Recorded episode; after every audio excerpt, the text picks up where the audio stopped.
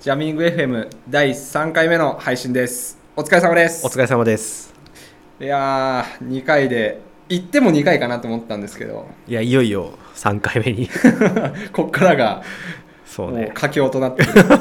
どこまで続くのかっていうそうね3回目ですかね。はいまあでも、実は幻の0点、0.1回目っていうか、そうねありますもんね。試し撮りでやったのとか、あと自宅でやってうん。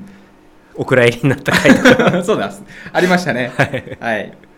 まあ、あれもいつか配信される日が来るかもしれないです。かもしれない、ええうんまあ、今のところオクラの可能性が高いですけど。はい。はいというわけで、えーっと、第2回目の終わりの時には、なんか、これ撮ったはいいけど、いつリリースできるんだみたいな話ありましたよね。確かに。火曜とかに収録して、うん。中2日でも平日じゃんみたいな。うん。そう。エピソード1は、中2日でリリースできてすごかったねみたいな話したけど、うん。エピソード2撮ってる時はもうこれはもうちょっと週末そうね。挟ま,、ないとって言そうそう。ってたけど意外と実質中2日で出せた。出せてるね。出せてる。出せてる出せてる。まあその後のさらにそのなんだろう出したよみたいなアナウンスがちょっと間空いたりとかはあったけどなるほど。一応サウンドクラウド上に上げたの空は いたのはなんか2日でダダ君の頑張りのおかげで、そう今回編集初めてうん、俺がやってまあ23時間ぐらいかかったかな、やっぱかかるよね。最初はちょっとやっぱり、きあのーコツをつかむのに、うん。う、ん、大変だったけどまあ慣れちゃえばもうサクサクというんうん。けたかなと結構細かく切っちゃうと時間かかるから割とざっくりざっくりみたいなそう。やっていくと早くなるよね、うん、あとこ前回あの初登場初の試みであの話の間と間に音楽を入れてみたっていうはいはいはいはい。のをちょっと挑戦してみたんですけど、ありがとうございます。よかったですねあれも。なんか一気にうん、ラジオ感が出てきた。FM 感が 出てきたなって気が確かに、個人的にはしましたけど、うん、うんうん、いいですね。なんか進化してる感じがうん。出てきてて。そうだいいんじゃないでねすか。じゃあこの調子ではい。第3回目もはい。頑張っていきましょうか。はい。はい。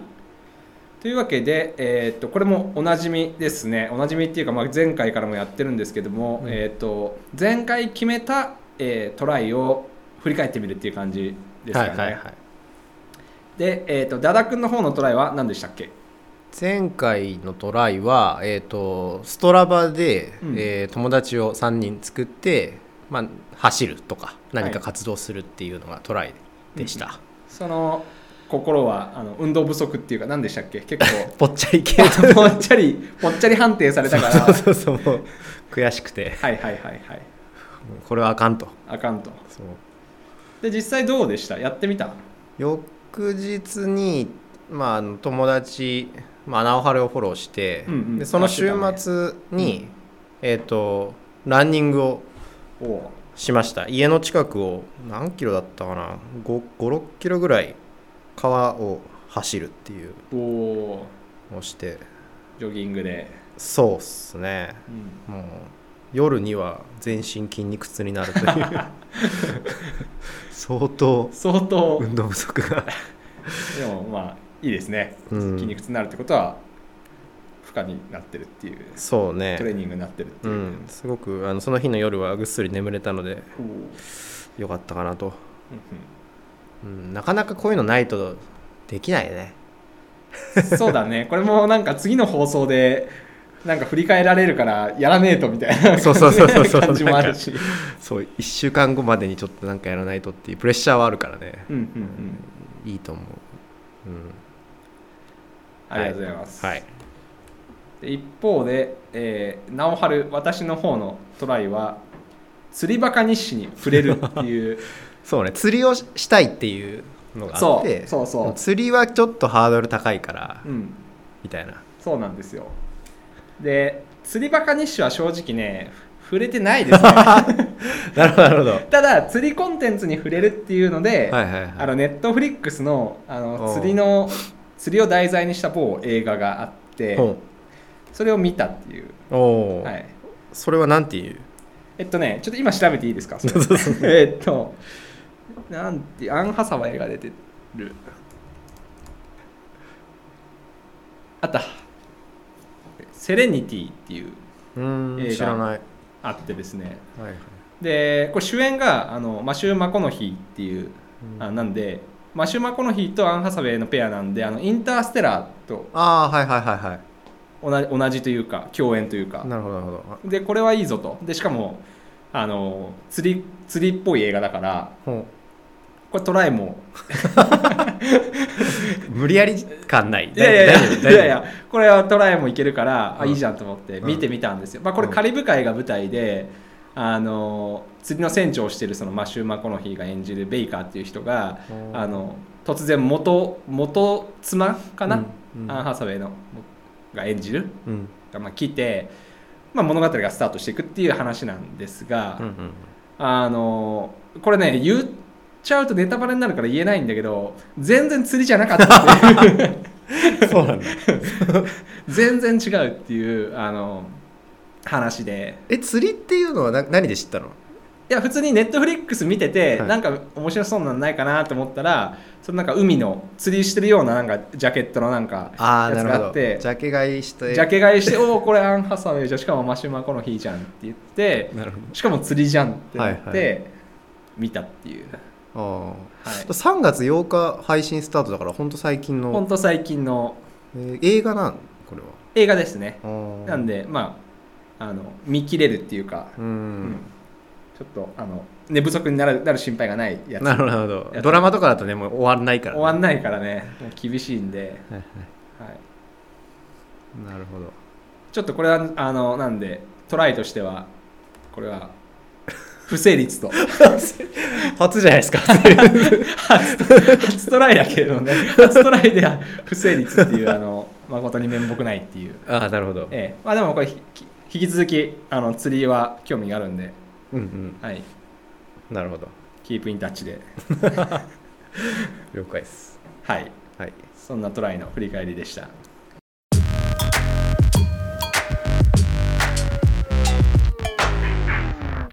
はい、えーで次のテーマなんですけども、はい。えー、と前回終わりにあのフェルマーのやり方でこう、はい。伸ばしてきた、はいはい。余白がないから。余白本当は喋りたいんだけど余白がないから喋れないっていう作戦でうん。逃げた、うん。あのテーマをちょっと触れていきたいと思うんですけども、うん。まああの2個あって、はい。DX とあのモチベーションについてみたいな話はい。が、まあ、ありましたと。うん。じゃあまず DX っていうところからちょっと今日はフォーカスしてみたいなとうん。思いますと。はい。でそもそもなんでこんなことを話したいかと思ったかというとやっぱりお互いやっぱ会社の中で触れる機会とかが多くなってるって感じかな、そうね。ここ最近すごく会社の中でもこう DXDX って叫ばれてうん、うん。いるのは聞こえている、まあ、自分のこう実業務に、えーではないんだけどこう上の方の人がうんうん。ざわざわってして、DXDX みたいな感じがなるほど。ある。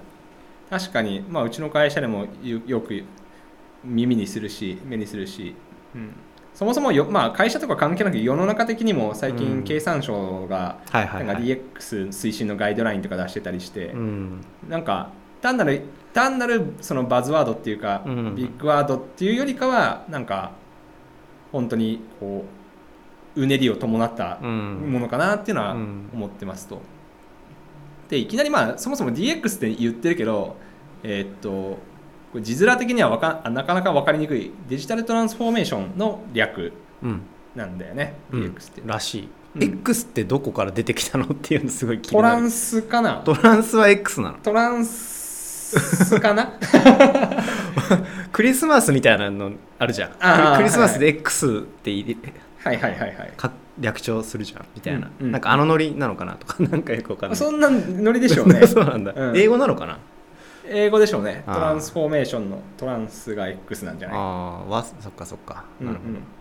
なんかあの、クロスサイトスクリプティングみたいな感じ。あ XXS あれ？XSS ちょっと恥ずかしいだけどいやいやそんな感じの、なるほど、えーまあ、当て字というか、そんな感じ。だそもそもそのデラデジタルトランスフォーメーションって何ぞやっていう話が、多分、うん。そこがね、世の中的にも結構あ合ってないっていう気が個人的にはしていて、前回の終わりの時に言ったんだけど、まあ、言葉が大きいから、うん。共通の認識っていうかスタートラインに立ってない感じがするんだよね。い。なるほど。うん、だから前回の配信の最後にさそのダダがそのウェブ系っていうのは DX 後の世界なんじゃないのみたいなうん。ことを言ってたような気がしてて、はいはい。それってなんかなんかなんかどういう点を持ってそう思うのかな？ウェブ系ってそもそもあの IT でもうそれをそもそも事業にしてって、はいはい。そこからこうお金を稼いでるっていうのがあって、DX ってそこなんじゃないかなってちょっと自分の理解ではあって、はいはいはい。あの例えば製造業とかだと、まあ、物をこう作ってそれをこう売り切る売り切ってうん。お金をもらうっていう、まあ、やり方だけど、うんうん。まあ、それをこうどんどんこうサービスとか例えばソリューションとか例えば物からことへっていうこうなんか結構よ周りでよく言われてる言葉で、うんうん。まあ、その物を売り売るだけじゃなくてそこからこうデータを取って、うん。さらにそこから新たな価値を出して、しうん。えー、とていくみたいなのが、うんうん。まあ、製造業とかその、ね、他の事業会社をはい考えてる姿で、まあ、それはなんかウェブ系ってもうすでにそうやってるんじゃないかっていうのがああってあなるほど、は、はいいはいなんかそれはなんか同じ意見かなって気がするけど、じゃあ一方で、うん。じゃあそのインターネットとかそういうデジタル要素を使ってその何かビジネスをしてたらじゃあ全部 DX なのかっていうと、うん。そこはなんかそうじゃない場合もあると思ってて例えば、なんだろう。例えば EC サイトでなんか物販してるっていう人は、はい。じゃあそれ DX なのかっていうと、うんなんかそれだけだとそうは言えないような気もしてるんだよね、うん。でそこのなんか境界線を自分の中で探っていくと何が DX なのかっていうとその既存のビジネスのプロセスをそのなんかデジタライゼーションの力でこう改善していったりとか高度化していってるっていうのが、うん。あの DX のまあ一個の境界線なのかなって自分は思うんだよね。うん。例えばその製造製造業でもそのえっとこう作ってなんか部品を工場で作ってこう組み立てて配送してっていうそのうん。サプライチェーンの中でどこで時間がかかってるとか、うん。どういう廃棄が出ててとかっていうのを本当に IT でガチでこううん。分析して、うん。こうなんだろうビジネスを良くしていくとか、そういうのは本当に DX に近いような動きなのかなっていうのがまず思うんだよね。うん。既存のビジネスを分析とか、うん。そのデジタルの力で改善していくっていうような動きが競技の DX あかなと。なんか店店舗のあはい。店舗のなんだろうスタッフさんのこう何かを改善したりとか、要はなんかか改善とかその効率化とか。IT を使ってそういううん。内部のうん。こうもっといいやり方ないかっていうしてそうそうそうそう。競技の今日なんとなく競技のうん。DX なのかなって気がしてて、でもう一個そのもっと広い意味の DX っていうのがああると思ってて。それがもうなんか 今まで全くなかったものをやり始めるの。できなかったことをやり始めるのが、うん。あのまあ、広い意味の DX かなっていうふうに思っうんてるんだよね、もう全然そんなこと誰もやってなかったことをやり始めるとか。うん、IT のちが出てきのなんていうのかな IT が出てきたからこそできるようなそうそうそうそう。何か新しいもの。そうそうそうそう。うん。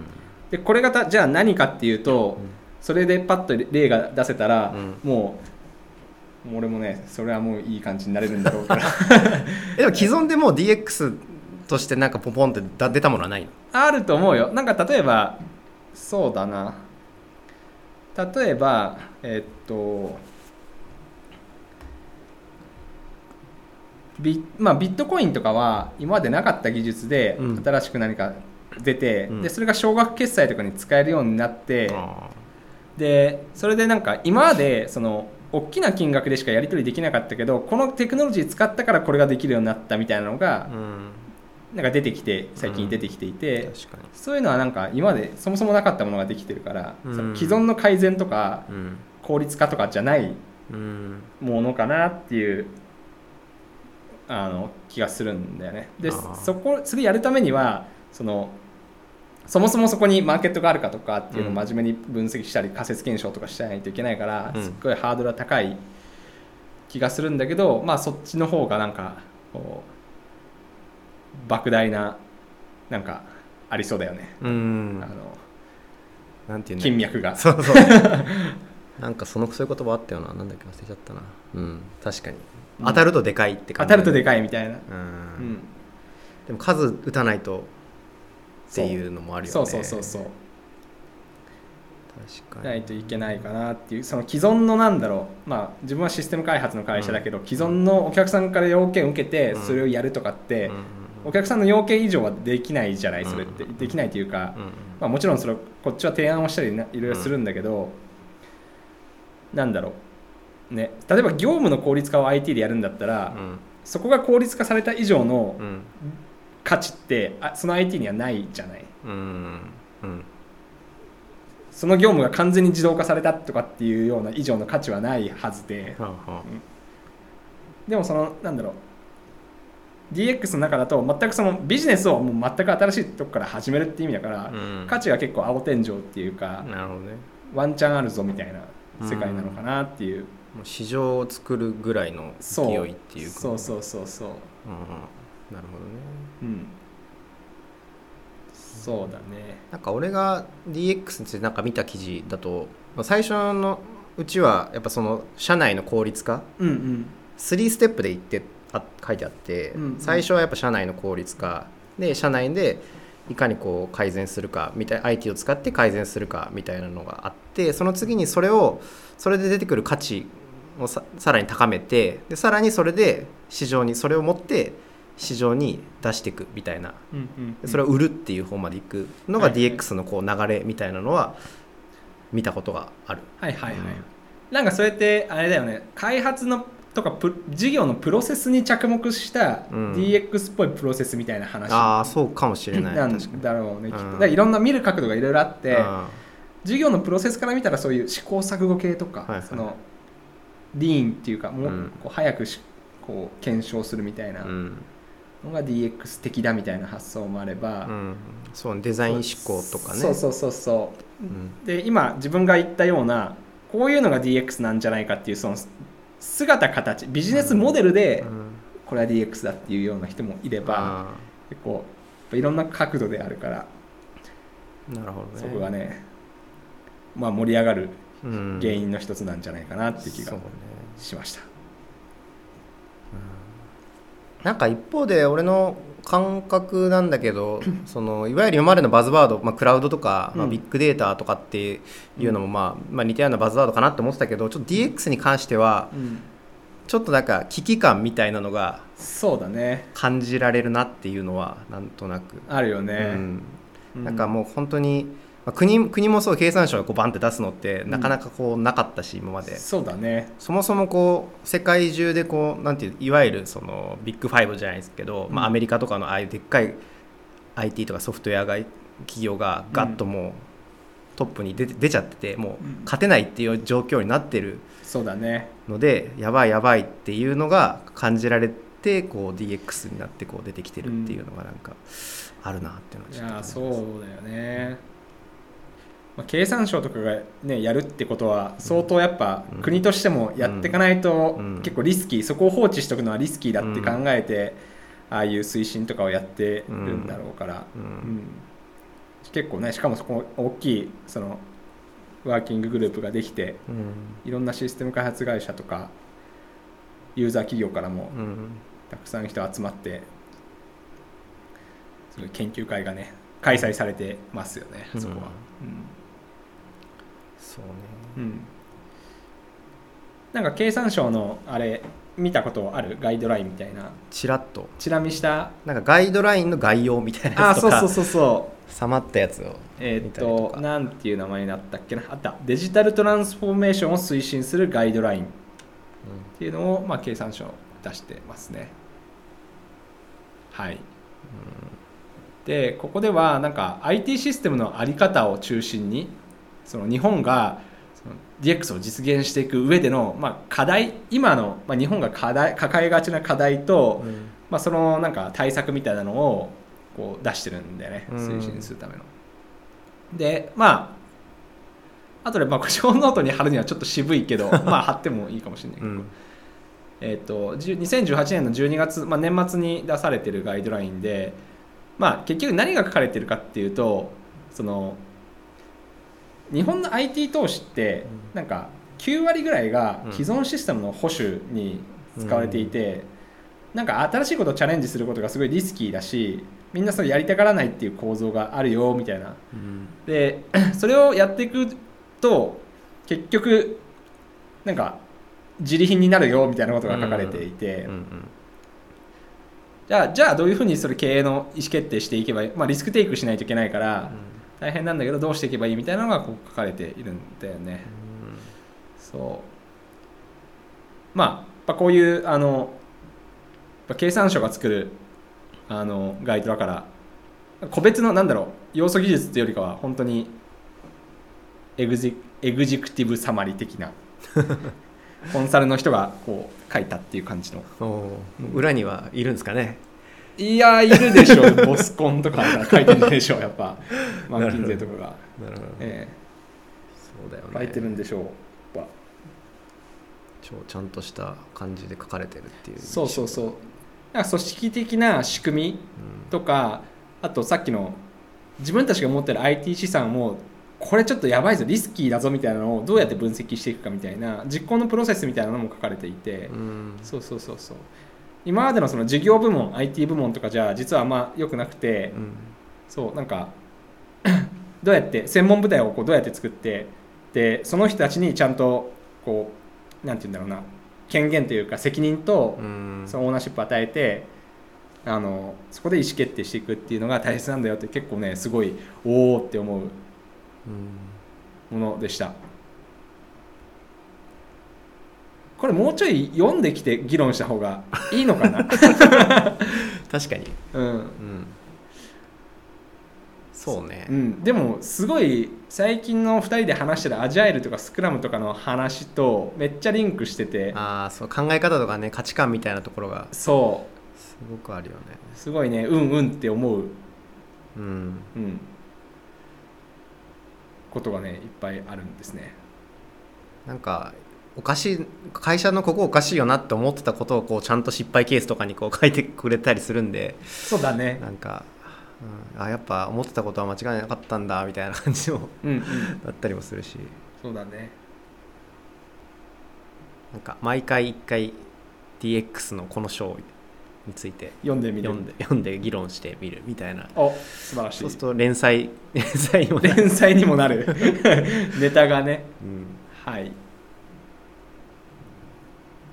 そうだね。わあめっちゃ書かれてる。失敗ケース。戦略なきシーズベースのポックは疲労と失敗のもとうん。うんなるほど。ふむふむ。そうね。そうだね。このまあサマリから掘り下げていくのもあるかなっていう気はします、いいですね。なんかそういう前線の DX をこう毎回ちょっとずつ語っていくみたいな。怖っ ね。いやでも聞きたい人いっぱいいる気がするんだよな結構。いるかな？うん。困ってんのかなみんな？いやー困ってると思う。うちの会社もなんかすげえ困ってそうだもん。あ本当、うん、あんま詳しいことは言えないけど。なんか、うん、DX っていう言葉にすごく敏感になってこう、うん。なんかそういう組織とか作らないととか変わっていかないととか。はいはいはいはい。そうすごく上の方の人がざわついてる。あーでもそうざわつくってことはでもき危機感があるっていうかうん、うん。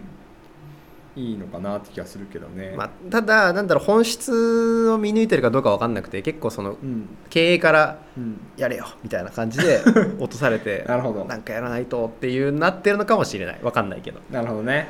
そういうパターンも結構多いんじゃない？そうかもね、うん。まあでもそれすらでも経営がやることってそれ結構それ大事なうちの一個だと思うんだよね。そのちゃんと人とかその組織を作って、うん。そこにこう役割まあそれがある意味丸投げ的になるかもしれないけど、うん。でも少なくともそこは任せるとうか、ん。考えてくれくれっていうのをうん。組織作って、リソース与えてやるっていうのは、まあまあなんか経営の人の一番のなんかミッションな、確かにな、うん、気もするよね。やれって言ったからにはもう動動く動いても文句は言われないそうそう動いてもう、文句言われないから、うん。後ろ盾になるっちゃなるね。そうそうう。そうそこがねなってくれるねあの経営の人ってでも本当にやいいいいなって思うけどね。確かに。うん。それはある、そうそう、まあ、それで失敗しちゃダメとか言われるとまた辛いけど、うん。うん。まあまあそれは次のレベルっていう感じで、うん。うん。まあこんな感じでやはりふわふわとした話になってしまいましたけど まあこんな感じで毎回ちょっとずつ議論できたら、そうね、まあ望むリスナーの方もいるかもしれないっていううん、フィードバックぜひいただければお。これそれについて、どうやってフィードバックを与えればいいのでしたっけ我々 あそうだそれ忘れてたね。忘れてた忘れてた。あのツイッターでハッシュタグハッシュ、えージャミング FM でつぶやいていただければあの我々がそれを見て、うんうん。まあ、な何を次回やるかっていうのをちょっと考えていくんでうんうん。ぜひ。何でもいいんで本当につぶやいてください。そうだね。やっぱ本当にフィ、まあ、聞いたよとかだけでもなんか面白かったとかだけでもそうそうそうそう。それでも、うん。本当にハッシュタグだけでもいいし。それはなんか怖い。逆に。ジャミング FM だけっていう。そうそうそう。なるほど、うん、でも聞いてもらえてる聞いてもらえてるってこと自体がねすごいやる気にもつながるよね。誰か聞いてるって思うと、そう。うん、モチベーションおモチベーションにね。おモチベーション。あ今回のネタの2個目。モチベーションにもなるっていう。そう。話ですね。うん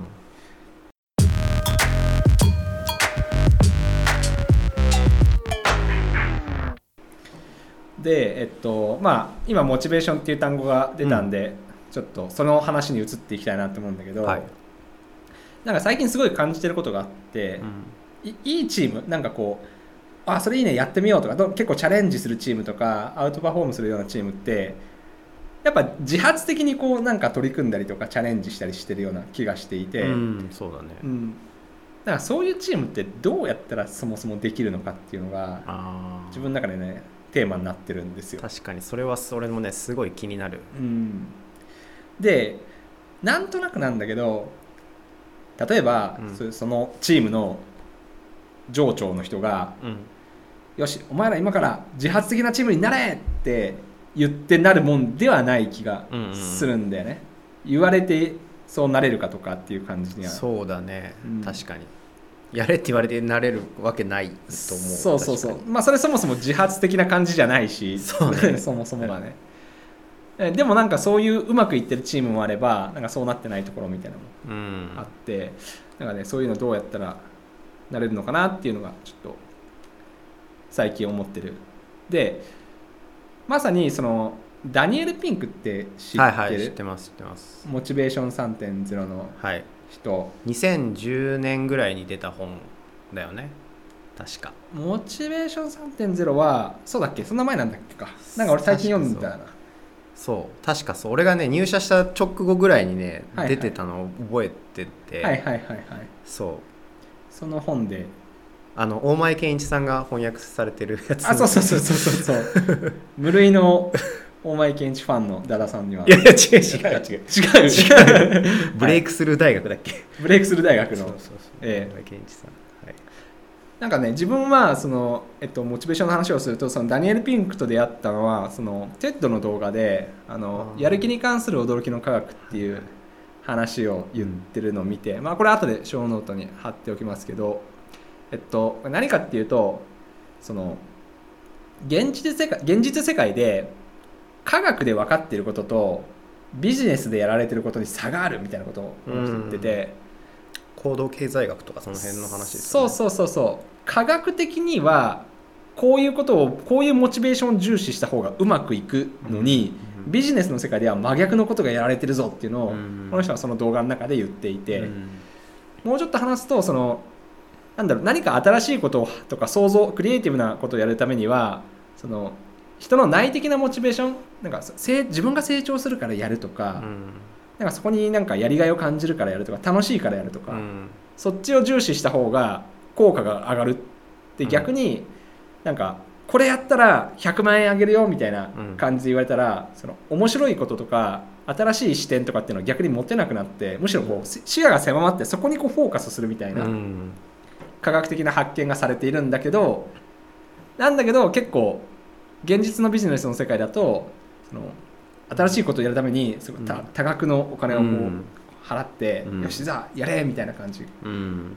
がやられているよみたいなことを言っていて。そうだね。そう。なんかねすごいね自分もそれをハッとして、うん。ってことはあれ？もしかしてお金とか目当てで働いてたらなんかダメなのかな？みたいな。もっと楽しいこととか。そうね。そうそうそうそう。やった方がうん。いいのかなっていうのをね最近思ってきていて。確かに。うん、それはある。そう。うん。なんだっけなんて言ってたんだっけえっと自律性？はいはい。と熟達？熟達と。となんだっけ目的？目的。オートノミーマスタリー。パーパス。あれ？パーパス？そんな感じだ、ね、そんな感じ。そんな感じだね。その3つみたいな確かねうんうん。言ってたなっていうのを覚えてうんうん。るうん。なんかそれがまあ大事というか、そうね、うん、なんかルーチンはお金の方が早くできる。そうそうそう。なんか決まったことをそうそうそう、効率よくやるとかうん。いうのはねお金がいいっていう書いてあったけど、クリエイティビティを発揮しなきゃいけない仕事に関してはそう。内的モチベーションをもっそう重視しないとっていうのは、うん。でもなんかその内的モチベーションが自分たちが成長するから楽しいっていうのは、うん。まず成長を実感しないとさそうねそれは。あの湧いてこないじゃない、うん。でそそれがすごくポジティブなフィードバックが働きやすいのがなんかスクラムの振り返りとかああそうね。自分たちで見積もってそれをやりきるっていうスプリントでバーンダウンさせるっていうのとかって、うん。やったぜ。俺ら自分で決めたことを自分でやったっていう感覚があるじゃん、うその上からスケジュールが降ってくるんじゃなくて自分たちでこんぐらいはいけると思うって見積もってうん。工夫してやりきるみたいな。うん。なんかそういうね内的モチベーションとかが湧きやすい仕組みになってるのかなっていうのを最近ちょっと思って、確かに。うん。そうね。そう。それがなんかよくチームビルディングに役立つようなあのフレームワークというかやり方なんじゃそのその言われというかゆえんというか、うん、うんなのかなっていうのをねすごい思ったんだよね。そういう意味だとあのスクラムのやり方っていうのはそれをすごく重視するというかうまくこう内的モチベーションを刺激するようなそうそうそうそう。仕組みになってるなっていうのは。そうなんですよ。だからなんかねあそこはね真面目にやっぱ、うん、スクラムじゃなくてもやっぱああいうチームを盛り上げていくような。あ俺らこれできたじゃんみたいなのってそうね。忘れずにうん。スクラムじゃないプロジェクトとか仕事とかでもうん最近ね自分の中で気をつけてやってるんですよ。なるほどね。そう。なかなかあの褒めるとか自分たちを褒めるみたいなのってすげえ最初恥ずかしかったけど恥ずかしい、それがいかに重要かっていうのはねなんとやっているうちにすごい分かってきたし、うんうん、うん。そうだね。それいいじゃんみたいなこのノリ。みたいなねそうなんだよね、なかなかねなんかそういう組織じゃない中でやっていくのってさらにね難しいしうん。もともとなんかそういう和気あいあいとした雰囲気だったらいいけど、そうね。結構日本人の特性なのかなとも思ったりもする。まあ謙虚みたいな、そうなんか思ったことは言わないしあのまあ感じろ的な。ああそっちね。ぶ察しろ忖度的な。そうそうそうそう。だからよくてもいいって言わないしみたいな。あなんかアメリカ人とかって多分もっとすごくフィードバックがあるんじゃないかなって思ってて。あ、はいはいはい。えまあ、映画とか見ててもなんか親が子子供に対してすごくこう愛してるとかああすごくね、うん。よかったらよかすごいいいねとかって言ってるのを見るし、日本のってそんなんじゃないじゃん、確かにね。あんまり。そうだね。それに比べると。うんうん。っていう意味だとなんかそういうのに慣れてるのはアメリカの人たちで日本人ってそういうのに慣れてないから、うんうん。あんまりまあ褒めないとかすごいねとかって言わないみたいな。なるほどね。逆にけ尊敬しん？なんなんていうの？その謙虚にこう尊敬？尊敬？なんていうの？謙遜謙遜？謙ちょっとここカットしてこれは使いましょう。逆に謙遜しちゃう？はい。そう謙遜しちゃうから、はいはいはい。なんか褒めづらいっていうところがうん。あるみたいな。そうだね。そう。なんかそういう文化の違いもあるのかなみたいな。確かに。謙遜はしちゃうよねどうしても。なんか恥ずかしいしちょっとはめなんかこうそんな手放しで褒められなんか「お前最高だな」とかって言われるとなんか、うん。ちょっとね。そううわってなるうわってなるよね。でもなんかそれ最近見たツイートで、うん。なんか日本人があまりにもそのうん。自分の力をこう低く見せすぎるから、いやいやうんそんなことないよっていう,、のを見て中国人その人は中国人はそんななんでそんなこと言うんだろうって思ってて。うんうん。でで実際自分もやってみたってそういうけんその謙遜するようなことをいやいやって言ったらすごい気が落ち込んだみたいな。そのなんかあプライドが傷ついたみたいな。ああなるほどね、自分の中の、はい、なんでこんなことを日本人はするんだろうみたいなのをなんかのツイートで見て、なるほど。うん、なんか違うんだなと思って。よくないのかもねそうあんま良くないのかなとも思うよね。自分のこの負のイメージが、そう。うんうん。結構自己肯定感でも大事かなと思ってて、なるほどね、そうそれはもうその前周りからこうどんどんほ高めてってくれるようなうん。チームってすごくいいなと思う。そうなんですよね。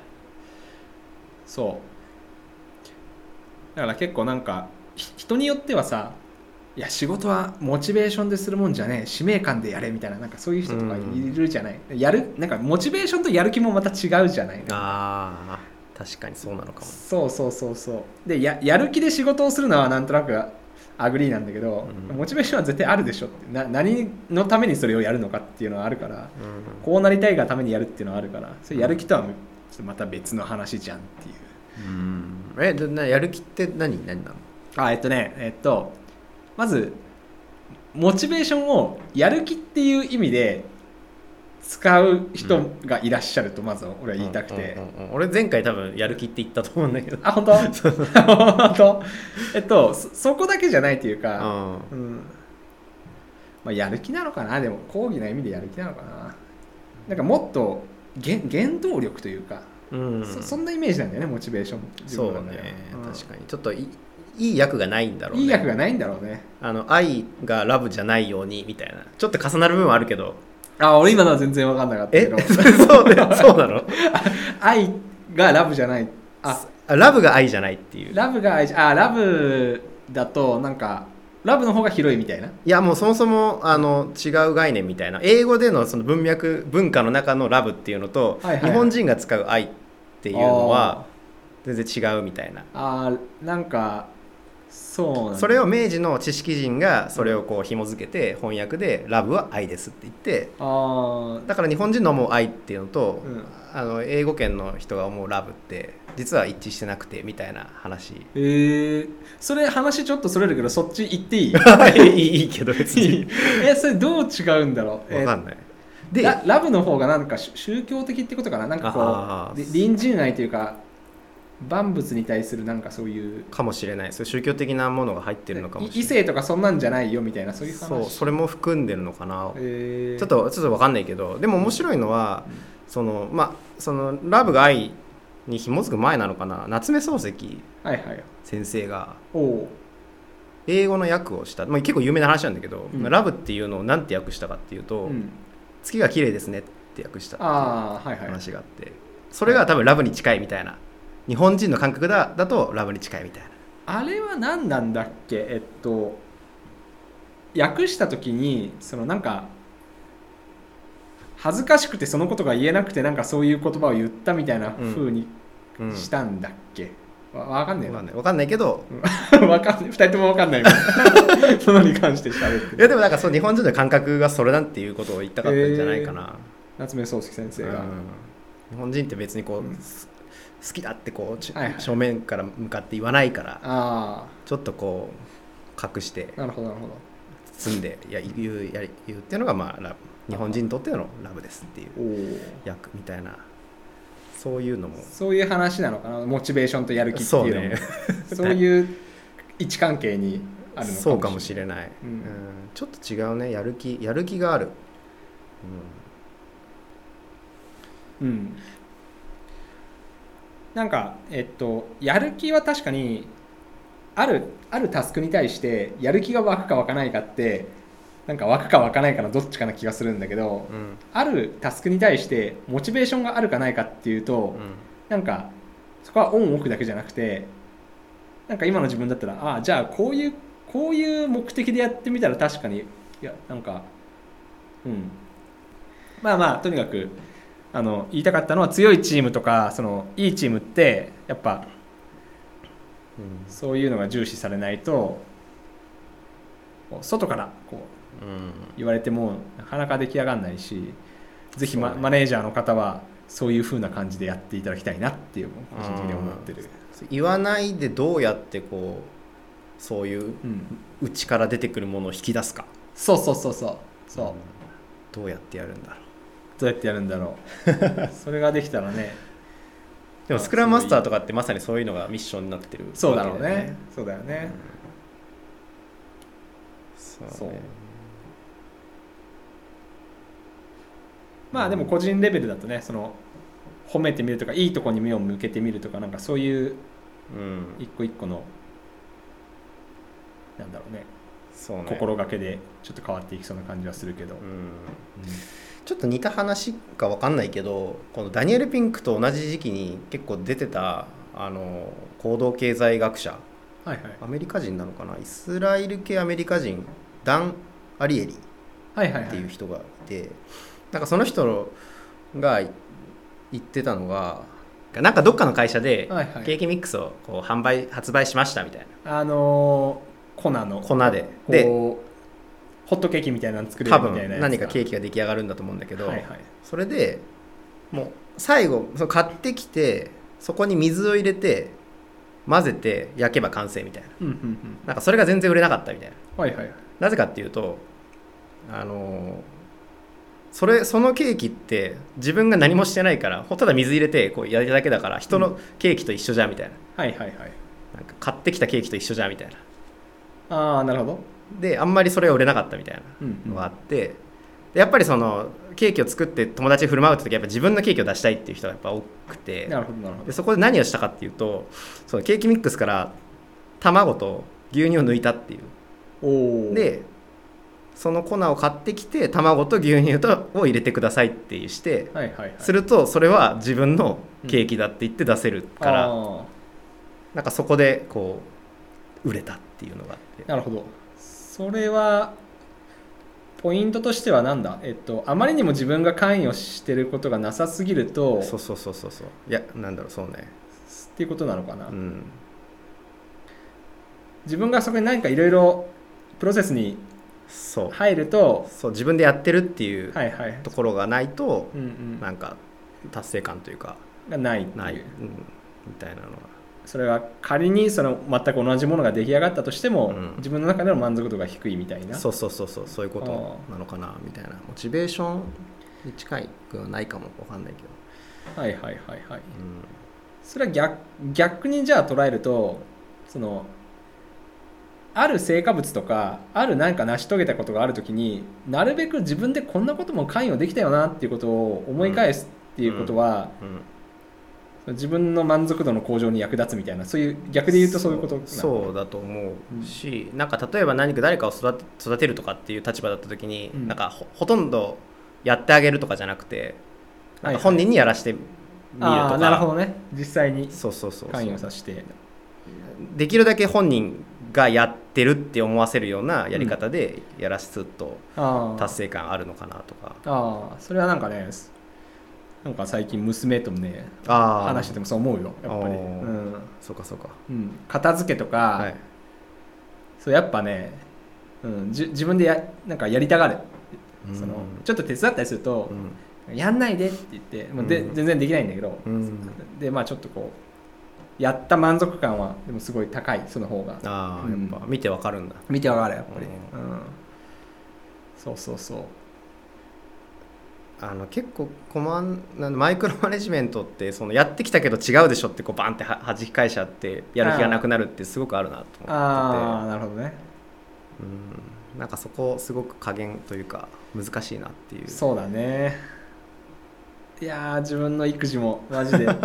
マイクロマネジメントしてる時リアルタイムで気づくからねやっぱ。あそうなんだ。うわーやってしまってるってこう思って。それって仕事では感感じないの？育児だと感じるの？仕事はねなんかね気をつけてるのかな。あんまり「ハウ」までは言わないかな。目的を説明してって感じなんだけど、うん。なんか自分の娘はねやっぱねもっとほらこうやったらほらいいでしょとか、うん。結構ね言っちゃうんだよね、なんかうんなんでだろうそれ。あうーんちょっとなんかこううん。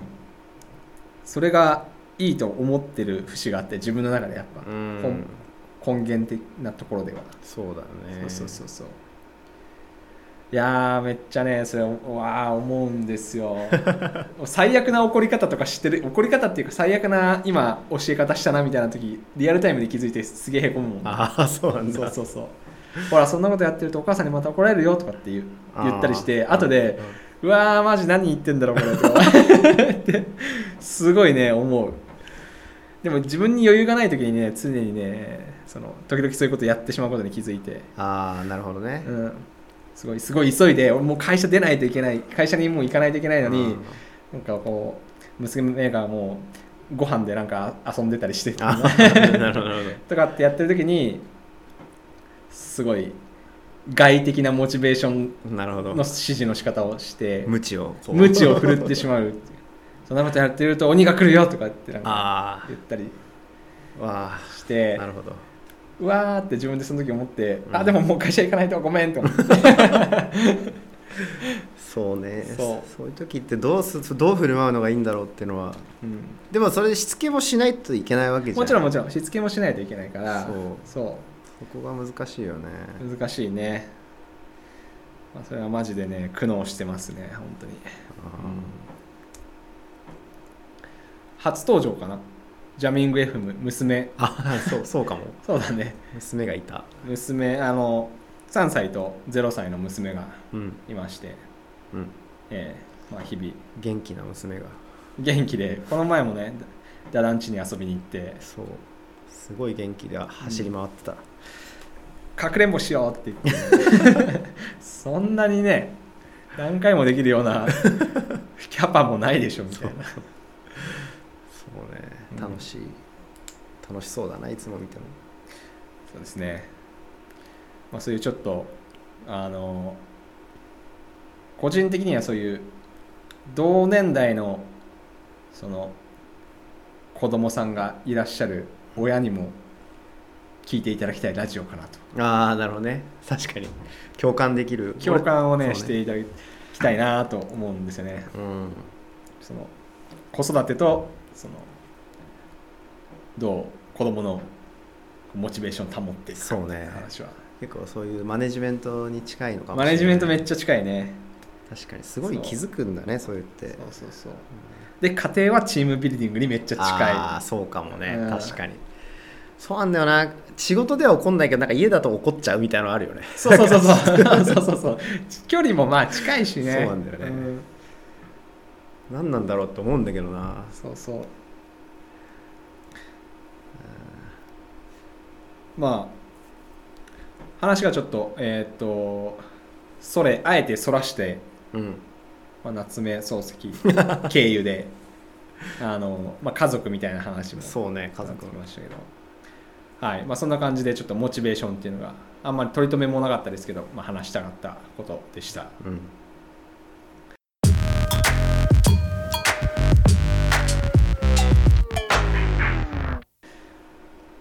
あと,、えー、と家族の話出たけど、まあ、ダダ先生も結婚がもう結婚式が近く。その話をするんですか？しなくてもいい。あいいえいいえいいえしようしよう。ああダダ先生も結婚が結婚式が。そう5月に。そうか前回ちょっと言ったもんね。5月に結婚式控えてるって、そうそうそうあのーなんだろうトライをするときにうんうん。めっちゃひよってなんかジム行けって言ったらなんかいや5そう。月も結婚もあるし引っ越しもあるし超 excuse を。そう。なんか惑星直列だみたいな。そこまでじゃねえだろってめっちゃ思ったけど。そうまあそこは突っ込まなかったですけど。うん。そうなんですよ5月に。もうじゃあこんな収録なんかしてる場合じゃないんじゃないですいや本当に。本当にじゃねえ。今週末引っ越し先の物件を探さ探しに行くし。おお素晴らしい。そうなんですよ。もう大体目星はついてるんですか？大体場所はなんとなく抑えてはいるけど、まあ、まだできてなくて。あ。もの自体が。ああそうなんだ。じゃあもう新しいとこなんだね。そう。金曜に引き渡しみたいな感じでお土曜に初めて見れるみたいな。ただわかんない。それ見てないからうんうん。あダメだってなったらまだそこで違うとこ探すっていう、なるほど、楽しみですねそれは、そうなんですよ。うんうん、まあそうやってまた通勤時間がねまた変わったりすると、うん。どどうなの？遠くなるのかな？いや近くなると思う。あそうなんだ。半分はいかないけどそれぐらい短縮されるのかな。ああじゃあ貴重なポッドキャスト聞き時間がそうね。減っちゃうかもしれない。減っちゃう。減っちゃうね。おお。ーなるほど。まあでもポッドキャストって最近もう通勤だけじゃなくて結構その家でもねああ。何かしながら聞くっていうのが多いし。うんうんだいぶ自分の生活に占めるポッドキャストの時間の割合が増えてるな ながら聞きがねできるからね。結構アメリカだとあのなんだっけあのスマートデバイスなんていうのあのスピーカー？スマートスピーカー、うんうん。あれの普及ですごい広がってるみたいな長くなってるっていうの。あー。へ多いみたいだね、ーじゃあそんな感じではい、また引っ越した時暁にはそちらの家で収録をああいいっすよ全然。したいなと。はい、そうですね。家族連れてくるの。家族は家族家族どうしようね。家族ちょっと1回ね幻の0.5回目ぐらいの時にうん。やったけどまあ難しかったですね。ほぼ聞けないそうだ、ね、聞ける代物じゃなくなったっていう。そうだね。話す方もなんか集中できないっていう感じがそうそうすそうそう。ごいあったなっていう。編集がねできないっていう。ああそうね。編編集点が作れないっていう。確かに確かに。そうそうそう。ガヤガヤすぎて。そう。まあそんな感じではい。はい。じゃあえっとまあ今日はえっとそうだね。まあ主に DX って何なの？みたいな話と、うん。まあモチベーションについてうん。最近思うこと？みたいな感じではい。話しましたけども、はい。えーなんか言い残したこととかありますか？えトライは大丈夫？あ 次回のトライ。次回のトライ。決めましょうか。次回のトライはじゃあ決めましょう。決決める？うん。じゃあ恒例の次回のトライを決めるっていうコーナーに入りたいと思いますけど、うん。まあ自分はね釣りがまだ残ってるんで 釣りコンテンツに触れるっていうのは、釣りバカ、うん。セレニティが釣りじゃなかった。全く違うから、そうね、うん。うん、まあそれで引き続き継続で？うん。釣りバカ。俺は何しようかな。うんはい。なんだろうね。なんだろうね。ちょっとこのトレロで見てみる？なんかどんなことがあるかみたいな。こんな実務的なことをややらすなって 話だね。もっと自分の課題意識とかやりたいとかそう,、ね。いうのがあれば。そうね。あそっか。言ってたね。なんかここで選ばれるトライっていうのはそのこうなんか自分で宣言することでこうやっていけるものが結構適してるみたいな。運動とか、そうね。うん、し自分がやらやりたくないものほどいいような気もするけど。ああ確かに。そうね。うん釣りもあれだよね。そのうん。道具を買わないとできないってもあるよね。でもなんか貸してくれるとことかあったよ。調べたらあそうか江東区のさはい。公園みたいなとこで、はいなんか家族で手ぶらで行ってなんか道具とか全部借りてあできるみたいな釣り堀みたいな。釣り堀じゃないんだけどすなんて言うんだろう、まあ、管理された釣り場みたいな感じで、うーうん。んそうそう。なるそこに行ってみる。ほどねお娘族。娘まあ家族連れて。連れて。うん、あいいかもね、ちょっとプチ体験してみようかな。うん。休みの一個のあれにもなるし、そうね、うん。何が釣れるんだろう何なんだろう。全然わかんねえ。まあとりあえず行ってみると。行ってみて体験してみるっていうの。をうん。じゃあ私のトライはそれで、ええ。もしかしたら娘とかもめっちゃハマるかもしれないし、そうね、じゃあそんな、まあ、自分も家族ネタだから、うん。こうダダもこう家族。家族か奥さん。奥さんとか。個人的にやりたかったのはあのし針をやるっていう。針？針。あのー鍼灸のはいはい、はい。針、え自分が？自分が。あじゃあ自分が受ける。をあ受けて。そっぱ辛いんだ今。辛いというかまあそうね。背中肩が結構辛くて。で自分はマッサージがダメでいけなくて。あそうなんだ。っていうのはすごいこの触られるのがうん。くすぐったくて行きたくないっていうのがあって、ーでも針ならいけんじゃねえかっていうのを奥さんに言われててあー行きなよ行きなよってずっと言われてて、針ね。うん。どうなの？針。いやーダルダルになるよやっぱ。ダルダルってのはどういうこと、なんかこうそのい異物が入るから、はそれこうなんかそれに反応して筋肉がこわばっぐーってこわばってそれの反動でこうテンションが抜けるってい、いうへ確かそんななんか理論なんだよね。で確かに行ったらすごい全身の力抜けた感じになって、うん。うん、リラックスできた。リラックスしたかな。で自分はまああの前回も言ったけどクライミング趣味でやっててその針やった後にクライミングすると逆になんかボディテンションなさすぎてちょっと調子悪くなっちゃったみたいな感じになったけどまあでもすごいリラックス状態にはなった。すごい弛緩そうそうそうそう。すごいなんかねだるーんってなった、うん。確かにこりってのはこう緊張してる状態ってことなのかな、そうそうそうそう。確か。もうそんな専門的な話は分かんないですけど。うん。まあそれ行きたいって思っててもちょっと勇気が出なくていけないっていうのはある。怖いよねちょっとね怖い。最初ね。怖いしなんかすごい無理ってなったら嫌だなっていう。それまたくすぐったいみたいな。無理ってなったら 恥ずかしいなみたいな、恥ずかしいね。じゃあおすすめの針うん。があれば、ジャミング FM まで。ああそうね。教えていただけると。した教えていただけると、行きますんで。うんうん、ああそうね。奥さんと運動してみようかな。お素晴らしい。何でもいいよね。体動かせば。そうだね。散歩とかも楽しいしねまず散歩かなって思ってるけどね。うんうん。じゃあ次回のトライはそんな感じではい。散歩してみる？奥さんと散歩をしてみる？そうね。うん。というわけで、えー第3回目お送りしてきましたけども大丈夫ですか？言い残したことはない。ない？うん。OK いやでもよくここまで来たなって感じはするけど。ちょっとなんか軌道に乗りつつあるね。ここも何回かやってさ、うんあの乗せたいよね、捨てたいね、うん、こう自然消滅みたいになっちゃうの嫌じゃない？そうね。やっぱ、うん。やは始めたことが、そうね。うん。ちょっと継続してでいかに継続できるかをちょっとうん。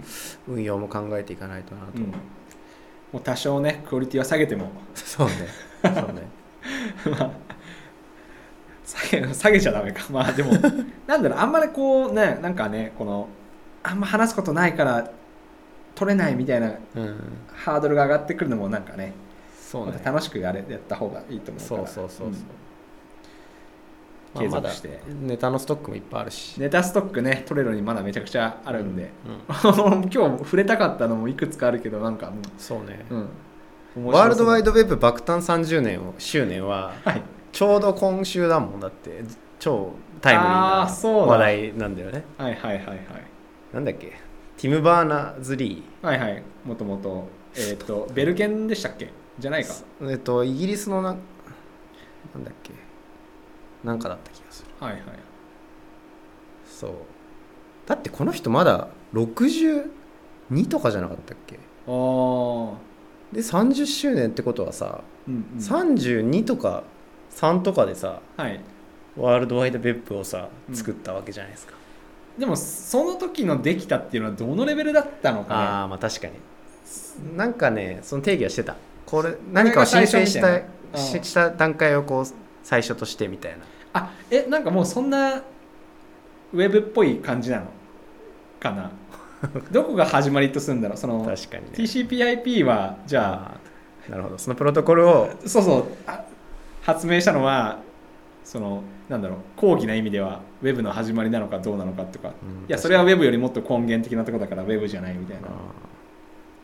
そうね。そうウェブがウェブたらしめられてるたらしめてるのは何なのか。リンクなのかな？相互リンクとかそういう概念なのかな？ーリンク。そうそうそう。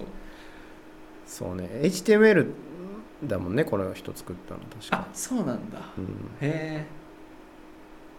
それはちょっとなんか話したら面白いかも、そうね。うん、俺らもな60ん？俺らも334の世代だからね。うん、ワールドワイドウェちょうどブに同じぐらいなんだね、たるものを作れるのかどうか。うんうん、あなんか書いてあるねこの今ちょっと調べたら。